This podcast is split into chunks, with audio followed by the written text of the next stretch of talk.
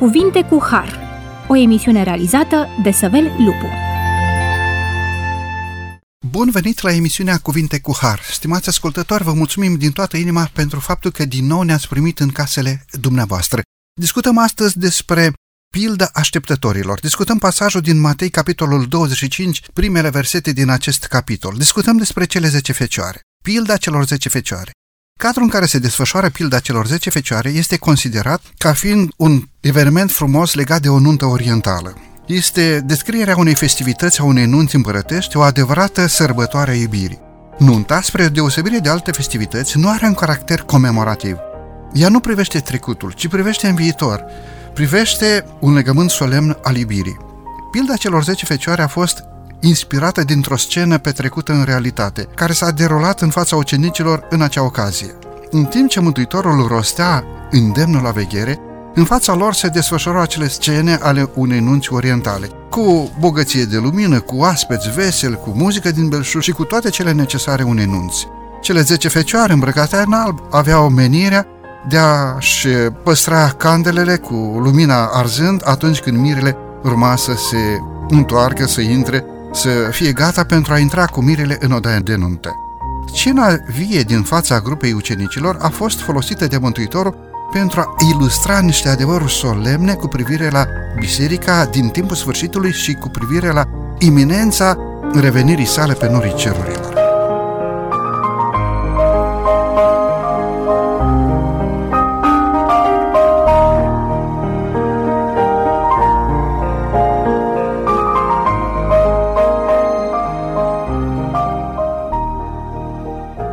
Discutăm acest subiect frumos împreună cu domnul pastor Burbulea. Ovidiu, domnule pastor, bine ați revenit la microfonul emisiunii Cuvinte cu Har. Bine v-am regăsit, mulțumesc de invitație. Domnul pastor Burbulea, Ovidiu este capelan al Serviciului Umanitar pentru Penitenciare și director a Departamentului Adra în conferința Moldova. Domnule Ovidiu, înainte de a citi pasajul din Matei, capitolul 25, versetul 1, în continuare, v-aș invita, v-aș ruga să ne spuneți ca și director al departamentului ADRA, cu ce vă implicați sau ce este acest departament ADRA? Sunt probabil câteva inițiale. În definitiv, unii dintre ascultători nu știu ce este ADRA în România, sau poate mai mulți dintre ascultători nu știu. Sunt și unii care știu ce înseamnă ADRA și chiar au contribuit prin ADRA în ajutorarea celor nenorociți, dar vă rog pe dumneavoastră, în începutul acestei emisiuni, ca și director de departament, să ne spuneți ce este ADRA și cu ce se ocupă, vă rog frumos. ADRA, Agenția de Dezvoltare, Refacere și Ajutor, intervine în uh, situații de criză declanșate de cutremure, de cataclisme, catastrofe, de inundații, de incendii, intervine în uh, situații limită în care se pot găsi unele familii, unii uh, copii, intervine să dea șansa de a merge la școală unii copii care au capacitate, dar nu au posibilități materiale. Sunt foarte multe acțiuni și domenii în care ADRA ajută, dar vreau să vă spun că sunt relativ recent în acest domeniu de slujire și poate că în altă ocazie să spun mai multe despre aceasta. Cred că Bunul Dumnezeu va chema da. să slujiți și aici și în cadrul serviciului umanitar pentru penitenciare datorită faptului că chiar faceți cu toată inima, v-ați pus viața în slujba semenilor, atât în cadrul serviciului umanitar pentru penitenciare, cât și prin această chemare să slujiți pe Dumnezeu în cadrul acestui departament. ADRA, ADRA nu este doar în România, cu o istorie foarte bogată. De-a lungul timpului a intervenit în foarte multe situații de dezastre naturale și nu numai, prin adră s-au ajutat sute de familii, oameni care poate nu aveau niciun viitor și nicio nădejde, au fost ajutați și beneficiază pe urma acestui ajutor umanitar venit din partea semenilor. Mulțumesc frumos! Haideți să citim uh, pilda fecioarelor din Matei, capitolul 25. Vă rog! Atunci, împărăția cerurilor se va asemăna cu zece fecioare care și-au luat candelele și au ieșit în întâmpinarea mirelui. Cinci din ele erau nechipzuite, și cinci înțelepte. Cele nechipzuite, când și-au luat candelele, n-au luat cu ele un de lemn, dar cele înțelepte, împreună cu candelele, au luat cu ele și un de lemn în vase. Fiindcă mirele zăbovea, au ațipit toate și au adormit. La miezul nopții s-a auzit o strigare. Iată mirele! Ieșiți în întâmpinare! Atunci toate fecioarele acelea s-au scolat și și-au pregătit candelele. Cele nechipzuite au zis celor înțelepte, dați-ne din unde lemnul vostru, căci ni se sting candelele. Cele înțelepte le-au răspuns, nu, ca nu cumva să nu ne ajungă nici nouă, nici vouă, ci mai bine duceți-vă la cei ce vând un de lemn și cumpărați-vă. Pe când se duceau ele să cumpere un de lemn, a venit mirele. Cele ce erau gata au intrat cu el în odaia de nuntă și s-a încuiat ușa. Mai pe urmă au venit și celelalte fecioare și au zis, Doamne, Doamne, deschide-ne! Dar el, drept răspuns, le-a zis, Adevărat vă spun că nu vă cunosc. Vegheați, dar, căci nu știți ziua, nici ceasul în care va veni Fiul omului. Mulțumesc frumos, o pildă foarte bogată. În cadrul acestei parabole, reflectele sunt îndreptate spre cele zece fecioare care aveau rolul de a întâmpina mirele cu candelele aprinse în cadrul festivității nunții. Aveau un rol deosebit de frumos pentru ca să aștepte pe acest mire cu lumină. Însă, pilda ne spune chiar de la început că această, această grupă a fecioarelor, cu toate că toate erau îmbrăcate în alb, era împărțită în două categorii. Cinci dintre ele erau înțelepte și cinci erau neînțelepte, ilustrând faptul că omenirea, în momentul în care Domnul și Mântuitorul nostru Iisus Hristos se va întoarce pe norii cerurilor, va fi împărțită în două categorii. Domnule pastor și stimați ascultători, aș vrea să descifrăm în această pildă înțelesul spiritual pe care Domnul Hristos dorea să-l transmită ascultătorilor față în față cu revenirea mirelui, cu întoarcerea sa pe norii cerurilor. Discutăm de câtva timp aceste parabole profetice prin care Domnul și Mântuitorul nostru Iisus Hristos dorea să ne ilustreze împărăția cerurilor și faptul că așteptarea Mântuitorului în legătură cu cei credincioși este ca ei să fie gata, să aibă candelele arzând cu lumină cerească. Iată câteva simboluri pe care astăzi trebuie să le discutăm spre înțelesul nostru a tuturora. Domnule pastor, sunt deci câteva simboluri pe care aș vrea să le descifrăm în fața ascultătorilor noștri. Ce reprezintă fecioarele?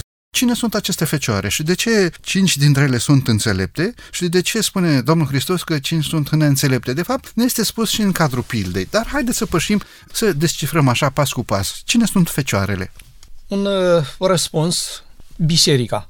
Dar presupune o altă întrebare. Bun, și cine e biserica? Uh, răspunsul cel mai corect este următorul. Fecioarele reprezintă întreg poporul lui Dumnezeu de pretutindeni vreau să spun că fac parte din poporul lui Dumnezeu toți aceia care, și aici cu ghilimelele de rigoare citez, care slujesc pe Dumnezeu după cea mai bună lumină pe care o au. Bine a spus că aceste fecioare reprezintă pe cei care s-au pus inima să slujească pe Dumnezeu. De fapt, Sfânta Scriptură, folosind o simbolistică bogată, arată spre poporul lui Dumnezeu ca o femeie curată, cinstită și să ne gândim doar un pic la textele din Apocalips, capitolul 12, sau a doua Corinteni, capitolul 11, sunt multe versete ale Sfintelor Scripturi în care Biserica lui Dumnezeu este ilustrată printr-o femeie cinstită, curată, care așteaptă venirea mirelui sau așteaptă întoarcerea mirelui ceresc. Aș dori să mai nuanțez uh, un pic. Vă rog frumos. Deci, uh, fecioarele, vreau să ofer un al doilea răspuns. Fecioarele reprezintă întreaga creștinătate în preajma, pilda aceasta vorbește despre creștinătatea, starea, situația ei eh, din punct de vedere spiritual, imediat înaintea revenirii Domnului Hristos. Și pomenește pilda de înțelepciune și neînțelepciune. Observăm că înțelepciunea aici este definită după cu totul alte criterii. Nu e vorba de licențe în vreun domeniu al științei, nu este vorba de capacitatea de a spori niște bani într-un cont, nu e vorba de alte capacități cuantificabile aici, este vorba de modul în care ne raportăm la împărăția lui Dumnezeu și la revenirea Domnului Hristos. De modul în care așteptăm, de cât de pregătiți suntem, înțelegând că aceasta se poate întâmpla oricând. Nunta fiului de împărat impune o anumită pregătire, impune o anumită așteptare, o anumită veche, ori omul trebuie să aștepte, aceasta înseamnă înțelepciunea divină. Pilda pe care o discutăm astăzi, pasajul ne pune față în față și cu alte simboluri. Și vom discuta un pic uh, mai târziu ce înseamnă a fi înțelept înaintea lui Dumnezeu sau a fi neînțelept atunci când este vorba de un de lemnuri din candele. Haideți să pășim înainte să mai vedem câteva simboluri. Aș vrea înainte de a discuta despre uleiul din candele și despre candele, să vedem ce este această împărăție a cerurilor sau regatul împăratului sau domeniul în care împăratul activează, moștenirea acestui mire primită ca și dar din partea lui Dumnezeu. Ce este împărăția cerurilor? Împărăția cerurilor, în primul rând, este un loc unde vom fi odată, undeva, cândva, deci, în viitor, dar este și ceva ce trebuie să fim acum. Ceva ce trebuie să afecteze interiorul nostru. Domnul Hristos spune, și cred că tot în, în Luca, capitolul 17, spune, iată că împărăția nu vine cu arătarea în afară, ci împărăția cerurilor este în voi. Practic vorbim de mântuirea pe care Domnul Hristos vrea să o deruleze, să o desfășoare cu fiecare sau în viața fiecăruia dintre noi. Mântuirea înseamnă să fii iertat, în aspect juridic, mântuirea înseamnă să fii transformat și refăcut compatibil cu atmosfera spirituală din ceruri. Asta înseamnă să faci loc împărăției în viața ta și în inima ta. Mulțumesc frumos pentru ceea ce ați spus din punct de vedere spiritual, să observi și să împlinești ceea ce Dumnezeu dorește ca să fie împlinit pe pământ, așa cum se împlinește și în ceruri, și în rugăciunea domnească. Noi zicem, facă-se voia ta precum în ceruri, așa și pe pământ. Pe pământul acesta, din păcate, se mai face și voia omului. Din păcate, pe pământul acesta se mai face și voia diavolului. Sunt oameni care se închină în sinagogile satanii. După cum spune cartea Apocalipsei, sunt oameni care împlinesc voia acestui stăpân sau stăpânului viacului acesta. Diavolul îi face să creadă că de fapt împlinesc voia lor și ei nu știu că ceea ce fac e de fapt voința celui din spate. Da, Mântuitorul da. recunoaște, iată vine stăpânitorul lumii acestea, dar în mine nu găsește nimic și sunt oameni care împlinesc voința acestui stăpân, tiran al acestui Ajungem pământ. tot la, ale, la o alegere pe care oamenii o fac, conștient sau inconștient. În definitiv este o alegere, da. sigur că da. Însă vorbim despre împărăția cerurilor, vorbim despre împărăția slavei pe care Dumnezeu o va aduce la arătarea sa pe norii cerurilor, dar bine ați precizat, vorbim și de aceea împărăția Harului pe care noi o trăim acum pe acest pământ. Și în această împărăția Harului, adică împărăția lui Dumnezeu în inima omului, omul trăiește după regulamentul cerului încă de pe acest pământ, ce înseamnă acest regulament al cerului? Înseamnă că Dumnezeu a scos odată pentru totdeauna pricinile de poticnire din împărăția lui Dumnezeu atunci când l-a izgonit pe diavolul din împărăția cerurilor. Ne spune Apocalipsa că în ceruri s-a făcut război. Balaurul și îngerii lui s-au luptat iar locul lor nu li s-a mai găsit în cer și apoi diavolul s-a cuibărit aici pe pământ. Dumnezeu dorește ca pe pământul acesta să se împlinească acele legi care funcționează la tronul lui Dumnezeu. Vă închipuiți ce înseamnă o împărăție fără pricini de poticnire, fără spitale de nebuni, fără copii handicapați, fără oameni care să sfure din buzunare, fără case de prostituție sau de toleranță, fără servicii care să fie în așa măsură structurate încât să restricționeze libertățile omului sau chiar să subjuge pe om fără corporații internaționale care să beneficieze de pe munca săracului individ care caută și el un serviciu, ori în împărăția lui Dumnezeu nu va fi așa ceva. Vă rog frumos! Vreau să spun că împărăția lui Dumnezeu nu este statică. Aceea din interiorul uh, omului despre care vorbim. Ea cunoaște o dinamică în dezvoltarea ei naturală și intenționată de uh, Dumnezeu. Din nefericire, are și diavolul o împărăție și tot interiorul nostru îl țintește. Domnul Hristos uh, spune în uh, Matei, capitolul 13, uh, în pilda neghinei, și e un alt fel de a înțelege împărăția. Neghină și grâu, două împărății. Apropo de afirmația mea că au o dinamică și una și cealaltă. Spune, lăsați-le să crească împreună. Amândouă cresc. Care din ele? Iarăși venim la, uh, ajungem la fenomenul alegerii pe care o facem uh, fiecare în viața aceasta. Din fericire, împărăția lui Dumnezeu în interiorul meu e programată să crească, din nefericire și neghina respectiv împărăția vrăjmașului poate crește dacă am făcut o alegere greșită. De ce trebuie să crească împreună? Pentru că cel care cântărește fără greș este doar Dumnezeu, cel care înțelege fără uh, dubii este doar Dumnezeu, cel care poate trata fără efecte secundare este doar Dumnezeu. Nu cumva smulgând da. neghina, spune acolo să smulgeți și... Sigur și că Stimați eh, ascultători, e momentul să luăm aici o scurtă pauză muzicală, după care ne vom întoarce la subiectul pe care îl dezbatem astăzi, ne vom întoarce la microfonul emisiunii noastre.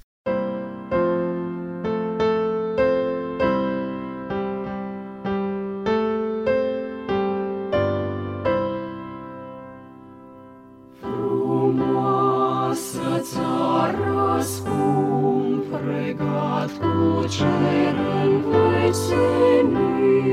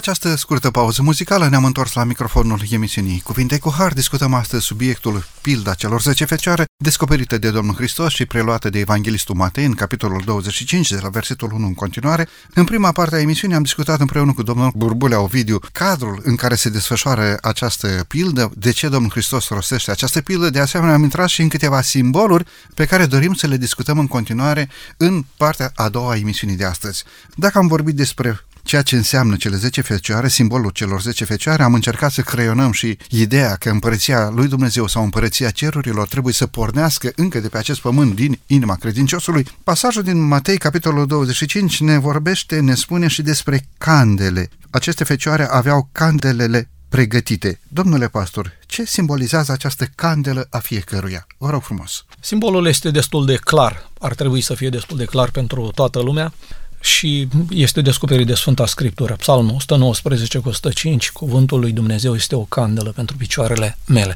Deci, nu există discernământ spiritual fără Sfânta Scriptură, este concluzia la care eu aș vrea să, să tind. Nu poți alege binele de rău fără să citești Sfânta Scriptură și să ai criteriile spirituale stabilite de, de Dumnezeu, respectiv uh, reperul moral, legea lui Dumnezeu. Bine, bine, înțelegem noi creștini Sfânta Scriptură ca fiind temelia învățăturilor din partea lui Dumnezeu, cuvânt inspirat din partea Tatălui nostru Ceresc, temelie a credinței noastre. Ce putem spune despre acele filozofii, mii de oameni, milioane, miliarde de oameni, care nu-și rânduiesc viața după Sfânta Scriptură?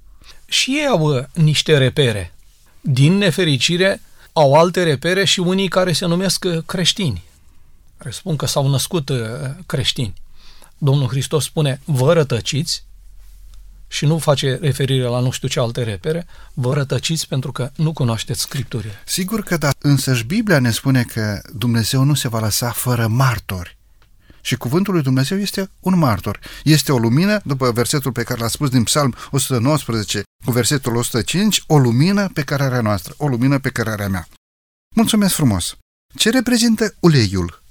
Pe baza versetelor din Zaharia, capitolul 4, iarăși afirmăm fără dubiu, uleiul este simbolul Duhului Sfânt.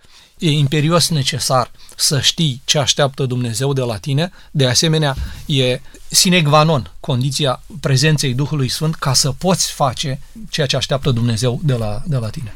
Până aici vorbim despre o uniformitate în cadrul celor 10 fecioare. Toate erau îmbrăcate în alb, toate așteptau pe mire, toate aveau candele, toate erau gata să-și întâmpine mirele. Numai că, vorbind despre uleiul din candelă, deja este o deosebire. Cinci dintre ele erau înțelepte, aveau și ulei de rezervă în momentul în care mirele mai zăbovea, iar cinci dintre ele nu aveau acest ulei de rezervă. Ce ar însemna pentru noi astăzi, din punct de vedere practic, uleiul de rezervă în candela fiecăruia? Vreau să plec de la o imagine o imagine pe care așa au închipuit-o pictorii atunci când au reprezentat pe cele 10 fecioare. În dreptul celor înțelepte, am văzut în pictura respectivă, un bidonaș atârnând. Vreau să spun că această rezervă apărea, era evidentă. Au văzut și cele neînțelepte că le lipsește ceva prin comparație cu celelalte. Și dacă au văzut, ce au făcut? Răspuns. Nimic. Nimic. Exact. Facem referire la uh, pilda nunții fiului de împărat. La intrare celor găsiți la răspântii, pentru că erau oameni de răspântii, uh, săraci, uh, șchiopi, surzi, uh, oameni fără posibilități. Li se oferea o haină, o haină albă. O haină specială. Una specială și îmbrăcând-o arătau respectul pentru cel care îi invitase. Dar unul a intrat acolo fără. A zis, prefer haina mea. A făcut conștient alegerea aceasta, a intrat acolo, i-a văzut pe toți în alb și făcea un contrast evident el în raport cu ceilalți. Și ce a zis? Nicio problemă, merge și cu haina mea. Ce reprezintă uleiul de rezervă? Este ceva ce cele înțelepte au și celelalte nu au. Și merg mai departe. Este ceva ce cele înțelepte sunt și ceilalți, celelalte nu sunt. Este ceva ce cele înțelepte fac și celelalte nu fac. De ce? Pentru că spun, nu e cazul, nu e nevoie, merge și așa. Vreau să spun că o rezervă de ulei înseamnă o diferență în experiența dintre fecioare și Dumnezeu. Ceva ce până la urmă determină rezultatul final al dinamicii mântuirii omului.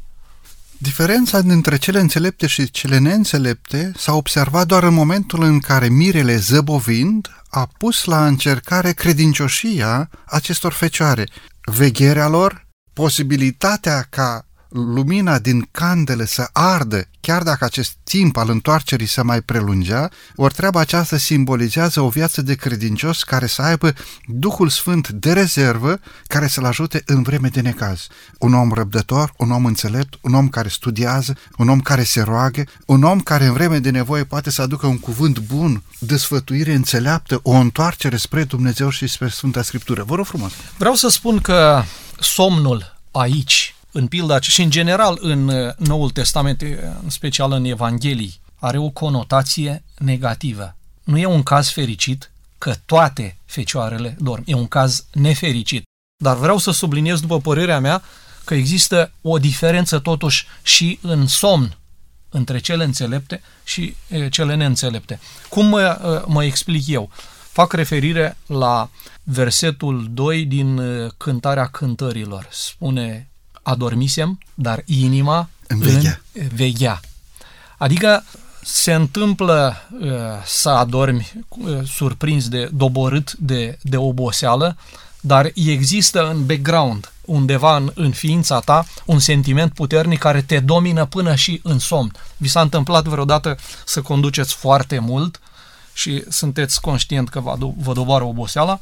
Că mie mi s-a întâmplat. Trag pe dreapta, zic stau 10 minute, uh, opresc, ațipesc acolo în scaun, uneori fără să-mi dau centura jos și deodată mă trezesc brusc. Știți de ce?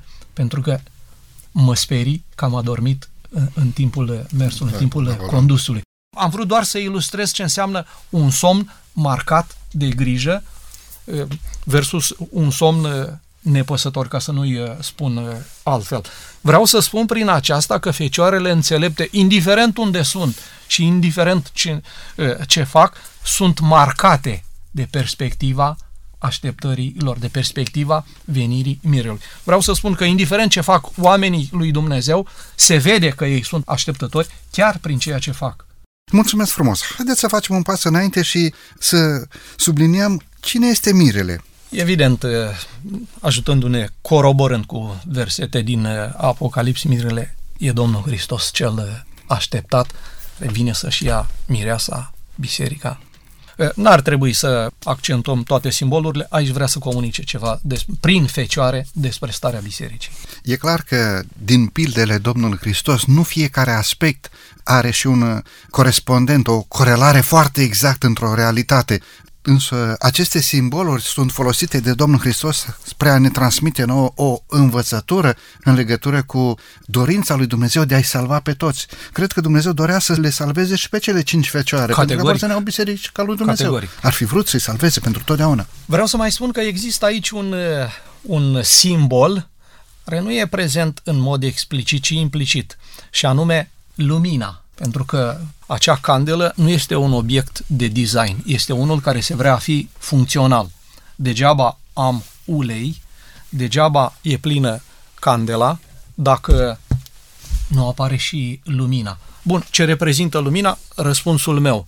Când cunoașterea din scripturi se întâlnește în viața mea cu Duhul Sfânt, rezultatul este o viață care face lumină. Ce făceau fecioarele cu candele acolo, la casa mirelui? Da, așteptau pe mire și trebuia să fie lumină, dar spune gândul inspirat, de undeva din depărtarea satului, cetății, așezării de acolo, oricine voia să fie un participant la nuntă putea vedea din întunericul de departe locul unde și-ar fi dorit să ajungă. Iar lumina fecioarelor era ca un reper care îl ajuta să ajungă și el, să fie și el un participant la nuntă. Foarte frumos, Domnul Hristos spune, voi sunteți lumina lumii. Nimeni nu aprinde o lumină ca să o pună sub obroc, eh, ci o pune în sfeșnic să lumineze tuturor celor din casă. Cu atât mai mult nimeni nu aprinde o lumină ca să se stângă la momentul critic. Da. Când ai nevoie da. să... Am aprins-o ca să, pentru momentul X și momentul X mă găsește cu candela stinsă. E critică. Ar fi dureros, e pentru, dureros da. pentru cei credincioși ca această lumină din partea lui Dumnezeu să se stingă chiar în iminenta Dar se pare că cinci dintre fecioare trăiesc tocmai drama aceasta. Haideți să subliniem un pic și gândul despre mireasă, cu toate că nu este în mod direct eh, amintit în eh, pilda celor 10 fecioare. Cine ar fi mireasa? Mireasa este Biserica lui Dumnezeu. Nu știu dacă aceasta este ideea din pilda aceasta, dar în general mireasa e cea pe care e, mirele și-o dorește și cu care vrea să fie în veșnicie. E poporul lui Dumnezeu, e biserica lui Dumnezeu pe care mirele îl așteaptă, o așteaptă. Vorbeam în prima parte a emisiunii despre faptul că Sfânta Scriptură ne pune față în față cu acest simbol a unei femei curate. Textele din Apocalipsa, din a doua Corinteni, din Efeseni. Mireasa întotdeauna este simbol pentru biserica curată a lui Dumnezeu care îl așteaptă pe mire, îl așteaptă pe Domnul Hristos să revină pe norii cerurilor. Mulțumesc frumos! E timpul să avem din nou aici o scurtă pauză muzicală după care ne vom întoarce la microfonul emisiunii Cuvinte cu Har. Merge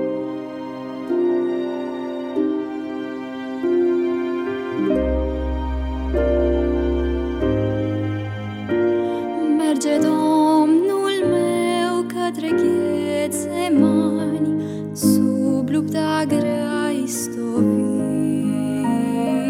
Povara grea el ducea, cine oare l-ar fi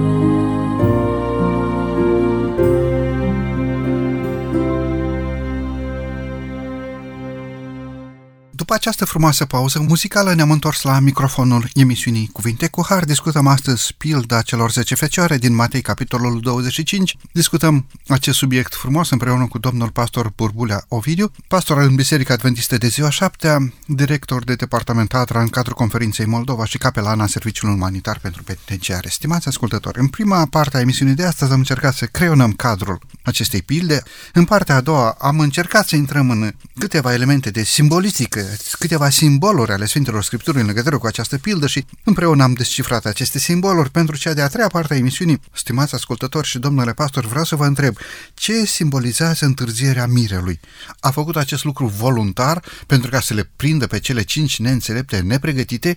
De ce mirele întârzie? Sunt vari motive, pot să fie multe motive, dar în simbolistica biblică întârzierea mirelui aruncă o lumină asupra revenirii Domnului Hristos. De ce mirele zăbovește să revină? De ce întârzie? Vă rog frumos, domnule pastor. Cred că întârzierea aceasta presupune o discuție profundă teologică. E discutabil să afirmi că Dumnezeu întârzie. Planurile lui Dumnezeu, spune pana inspirată, nu cunosc nici grabă, nici întârziere. Cred că Domnul Hristos se exprimă cumva pe înțelesul nostru.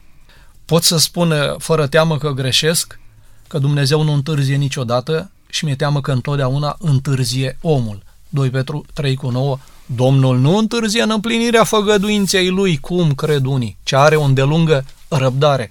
Iată că, după înțelegerea apostolului Petru, nu Dumnezeu întinde răbdarea oamenilor, ci oamenii supralicitează pe răbdarea lui uh, Dumnezeu. Bine zis, întind răbdarea lui Dumnezeu. Pentru că Petru zice, dorește ca toți să vină la pocăință și niciunul să nu fie pierdut. Și tot acolo Petru, cum spuneam uh, adineori, vorbește despre posibilitatea de a grăbi uh, evenimentul acesta așteptat. Deci Dumnezeu nu întârzie. Mai mult decât atât, spuneam uh, adineori, somnul e o conotație aici, e ceva ce este, dar n-ar trebui să fie. Strigătul de la miezul nopții găsește un popor sau o biserică adormită. E un fenomen pe care Dumnezeu nu și l-a dorit. Sunt convins că Dumnezeu vrea să vină de mult. Iisus și-ar fi dorit să se întoarcă de mult, dar problema nu e la Dumnezeu, este la noi. După practica din Orient, în momentul în care mirele se întorcea, era un strigăt, o strigare, pentru ca să fie întâmpinat cum se cuvine acest mire. În uh, Biblie ne se spune despre strigătul de la mezul nopții. Din punct de vedere spiritual, ce este această strigare de la mezul nopții? Ce este acest strigăt? Are vreo legătură cu ceva care s-a întâmplat sau care urmează să se întâmple din punct de vedere practic în poporul lui Dumnezeu sau în societate, în lumea în care trăim, față în față cu revenirea Domnului Hristos, în iminenta apropiere a revenirii Mântuitorului? E o întrebare interesantă. Ce este strigătul de la miezul nopții? Un răspuns logic pe care pot să-l dau eu. Este ceva ce se pare că va trezi biserica. În ce va consta într-un eveniment dureros uh, la nivel uh, mondial, într-o criză, nu știm. Cert este că va reuși să trezească biserica și aplicat la individ doar ceva din afara mea va reuși să mă trezească și să mă așeze într-o poziție de real așteptător. E clar că Domnul Hristos folosește aici un cuvânt și anume strigăt. Evanghelistul Matei preia și scrie acest lucru în carte. Deci nu este vorba despre o șaptă, nu este vorba despre o rostire, doar o zicere, doar o trecere în revistă.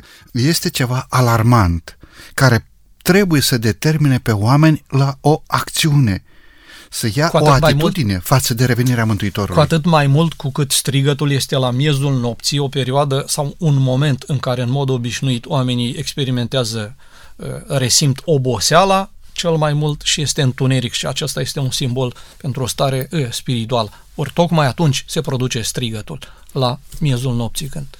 În mod obișnuit, cei mai mulți dorm, dar cei care au venit la nuntă n-au venit să doarmă, pentru că oamenii nu vin la nuntă să, să doarmă. Cert este da. faptul că acest strigă determină o acțiune.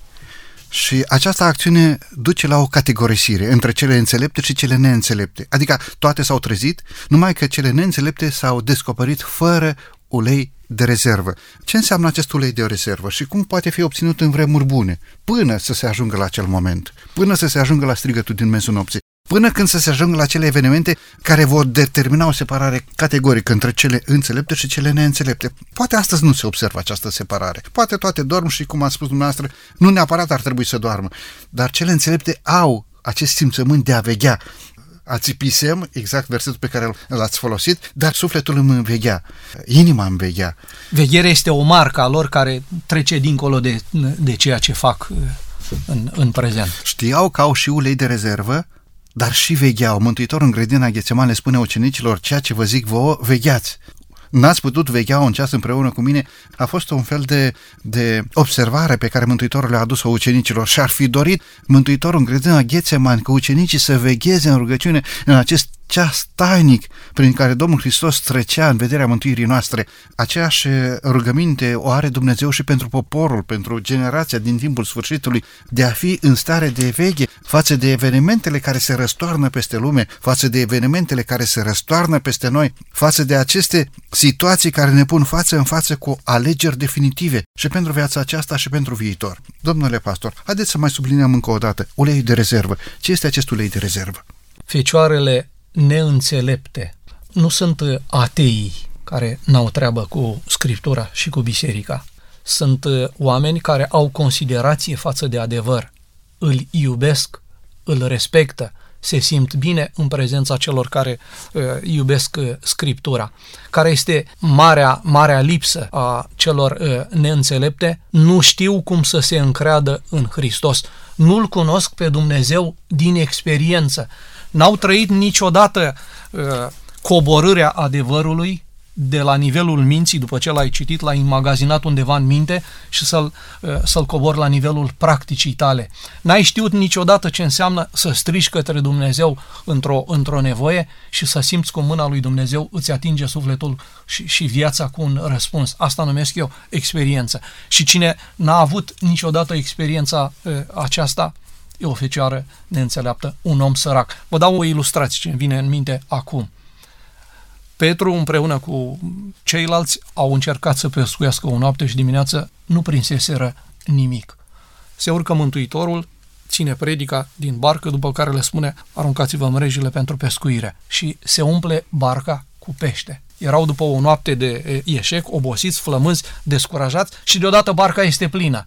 Aceasta a fost o experiență extraordinară, pentru că Petru nu stă să-și facă calcule cât pește are, câți bani poate scoate și în ce poate schimba peștele acela. El se aruncă la picioarele Domnului Hristos și spune, o, Doamne, pleacă de la mine, căci sunt un păcătos. Și-a dat seama în clipa aceea că Dumnezeu este în barca lui. De aceea s-a prins cu, cred, îmi place să văd acest tablou, cred că s-a prins cu toată puterea de picioarele Domnului Hristos, că el se plecase la picioarele Mântuitorului, a recunoscut divinitatea, a recunoscut superlativul în Dumnezeu, ca Dumnezeu adevărat prezent în barca lui, după cum ați zis, dar îmi place să văd cum s-a prins de picioarele Domnului Hristos și nu i-ar fi dat drumul să plece cu nimic. Da, frumos. Adică tablou. să simți că ai un Dumnezeu viu, că ai un dialog cu El, că tu ceri că și El îți răspunde, că tu îl chem și El vine lângă tine în tandem cu, cu Dumnezeu, rezolvi și munții care îți stau Adevărul în cale. că avem nevoie de acest Dumnezeu și Mare. câteodată simțim, simțim dorința după acest Dumnezeu. Haideți să ne întoarcem un pic la pilda celor 10 fecioare și pentru ultimele minute din emisiunea de astăzi vreau să vă întreb, domnule pastor, despre cele neînțelepte ni s-a spus că s-au dus să cumpere un de lemn, deci probabil că aveau ceva bani de-au cutezat să meargă, să caute la sfatul celor înțelepte, duceți-vă de cumpărați un de lemn. Ele au pornit, spune versetul, pe când se duceau ele. Deci au pornit, probabil că aveau, aveau ceva bani, cred că aveau ceva valori. N-a trebuit să le spună nimeni unde sunt cei care uh, vând un de lemn, Uh, n-au stat la discuție să spună uh, nu se merită, atunci au fost conștiente că merită, știau unde trebuie să ajungă ca să procure ceea ce le lipsea. Vreau să spun că toate lucrurile astea nu le știau de atunci, le știau dinainte. Le știau de o perioadă bună de, de vreme, dar au considerat inut, superflu. Nu e nevoie de, uh, de un de lemn. Acum, la momentul critic, când s-a auzit strigarea și se vedea mirele, n-au mai uh, replicat că nu merită, că merge și așa, că se poate și fără. S-au dus să facă ceea ce știau de mult că trebuie să facă, numai că a fost prea târziu. Și trebuiau să facă mai de mult. Da. Pilda ne vorbește despre un moment tragic, acel moment când ușa a fost încuiată. Ce reprezintă acest moment al unei uși încuiate? Ați spus câteva cuvinte și mai înainte. E un moment tragic, un moment dureros, un moment care lasă pe cineva în afara odăii de nuntă, în afara bucuriei pe care o trăiau cei care erau în interior, este lăsat afară, unde este plânsul și scrâșnirea dinților. Ce înseamnă această încuiere a ușii? Înseamnă că Dumnezeu, așa cum spune Scriptura, este îndelung răbdător, dar că, în final, și răbdarea lui Dumnezeu are o limită. Harul, așteptarea, mila, vor cunoaște sfârșit și oamenii vor fi confruntați strict cu judecata. Suntem în momentul în care această ușă este încă deschisă. Domnule pastor, pentru ultimele două minute din emisiunea de astăzi, vă rog să adresați un îndemn, un sfat. Ce ați sfătui pe cei care își doresc mântuirea, pe cei care își doresc să fie împreună cu mirile ceresc, pe cei care își doresc pentru ei și pentru copiilor o viață împreună cu Dumnezeu. Cum ar trebui să fie acești oameni? Ce să facă acești oameni? Îngăduiți-mi să spun, poate un om neajutorat, lucrați în domeniul ADRA, ați întâlnit multe cazuri sociale, oameni care nu mai au niciun nădejde, care nu mai au niciun viitor, nicio speranță, poate sunt la limita sărăciei, poate datorită faptului că au neglijat să-și procure, spre exemplu, lemne pentru iarnă. Suntem într-o perioadă a istoriei în care criza financiară este din ce în ce mai profundă și din ce în ce mai mare. Dau câteva exemple pentru a înțelege faptul că sunt oameni cumva înrobiți neputinței. Acum încă mai e ușa Harului deschisă. Ce ați sfătui pe acești oameni pentru ca să pășească, să treacă și ei dincolo, să pășim împreună cu toți cei dragi pe meleagurile cerului? Vreau să afirm că lemnele pentru iarnă se pot împărți și uh, vreau să afirm că banii se pot uh, împărți, vreau să afirm că multe lucruri sub aspect material le putem împărți. Dar categoric uh, Domnul subliniază prin pilda aceasta că harul și experiența personală cu Dumnezeu, de aceea și spune personală, nu se poate împărți. Mântuirea este individuală. Pe calea îngustă, vezi Matei 7 cu 13 și 14, se merge în șir indian, câte unul. Sunt emblematice cuvintele preoților atunci când Iuda, disperat, se duce și aruncă în templu arginții pe, pe care îi luase pentru vânzarea Domnului. Am vândut sânge nevinovat, spune omul acela, omul acesta disperat. Și răspunsul e, ce ne pasă nouă? Treaba ta. Concluzie, mântuirea este personală și este în primul rând treaba fiecăruia. Poate chiar această zăbovire a mirelui este ocazia pentru ca cei care încă nu și-au pregătit un caracter după voia lui Dumnezeu să-și desăvârșească, să ne desăvârșim, poate chiar noi să ne pregătim din punct de vedere spiritual, să adunăm ceva ulei de rezervă în candela sufletului nostru, lumină din partea lui Dumnezeu, pentru că atunci când mirele ceresc se va întoarce pe norii cerurilor, să fim, într-adevăr, gata. Domnule pastor, mulțumesc tare mult! Mulțumesc pentru prezența dumneavoastră în emisiunea noastră, binecuvântarea lui Dumnezeu să fie peste dumneavoastră, peste slujirea pe care o împliniți în via lui Dumnezeu. Mulțumesc și eu mult pentru invitație. Stimați ascultători, doresc să închei emisiunea de astăzi cu un cuvânt inspirat privitor la viața veacului care are să vină. Ellen G. White în cartea Tragedia veacurilor ne zice așa sub inspirație. Lupta cea mare s-a sfârșit, păcatul și păcătoșii nu mai există. Universul întreg este curat, o singură vibrație de armonie și de bucurie străbate prin creațiunea cea imensă. De la acela care a creat toate se revarsă viața, lumina și fericirea prin domeniile spațiului fără sfârșit. De la atomul cel minuscul și până la lumile cele mari, toate lucrurile, însuflețite și neînsuflețite, în frumusețea lor neumbrită și în bucurie desăvârșită, declară că Dumnezeu este iubire. Să facă bunul Dumnezeu ca acel moment când Domnul și Mântuitorul nostru se va întoarce pe norii cerurilor, să ne găsească pregătiți pentru viața veacului care are să vină, să fim împreună cu toți cei dragi nouă, părinți și copii, bunici, tineri și nepoți, toți cu toți cei dragi pe meleagurile cerului. Stimați ascultători, vă mulțumim din toată inima pentru faptul că timp de 50 de minute ne-ați primit din nou în casele dumneavoastră.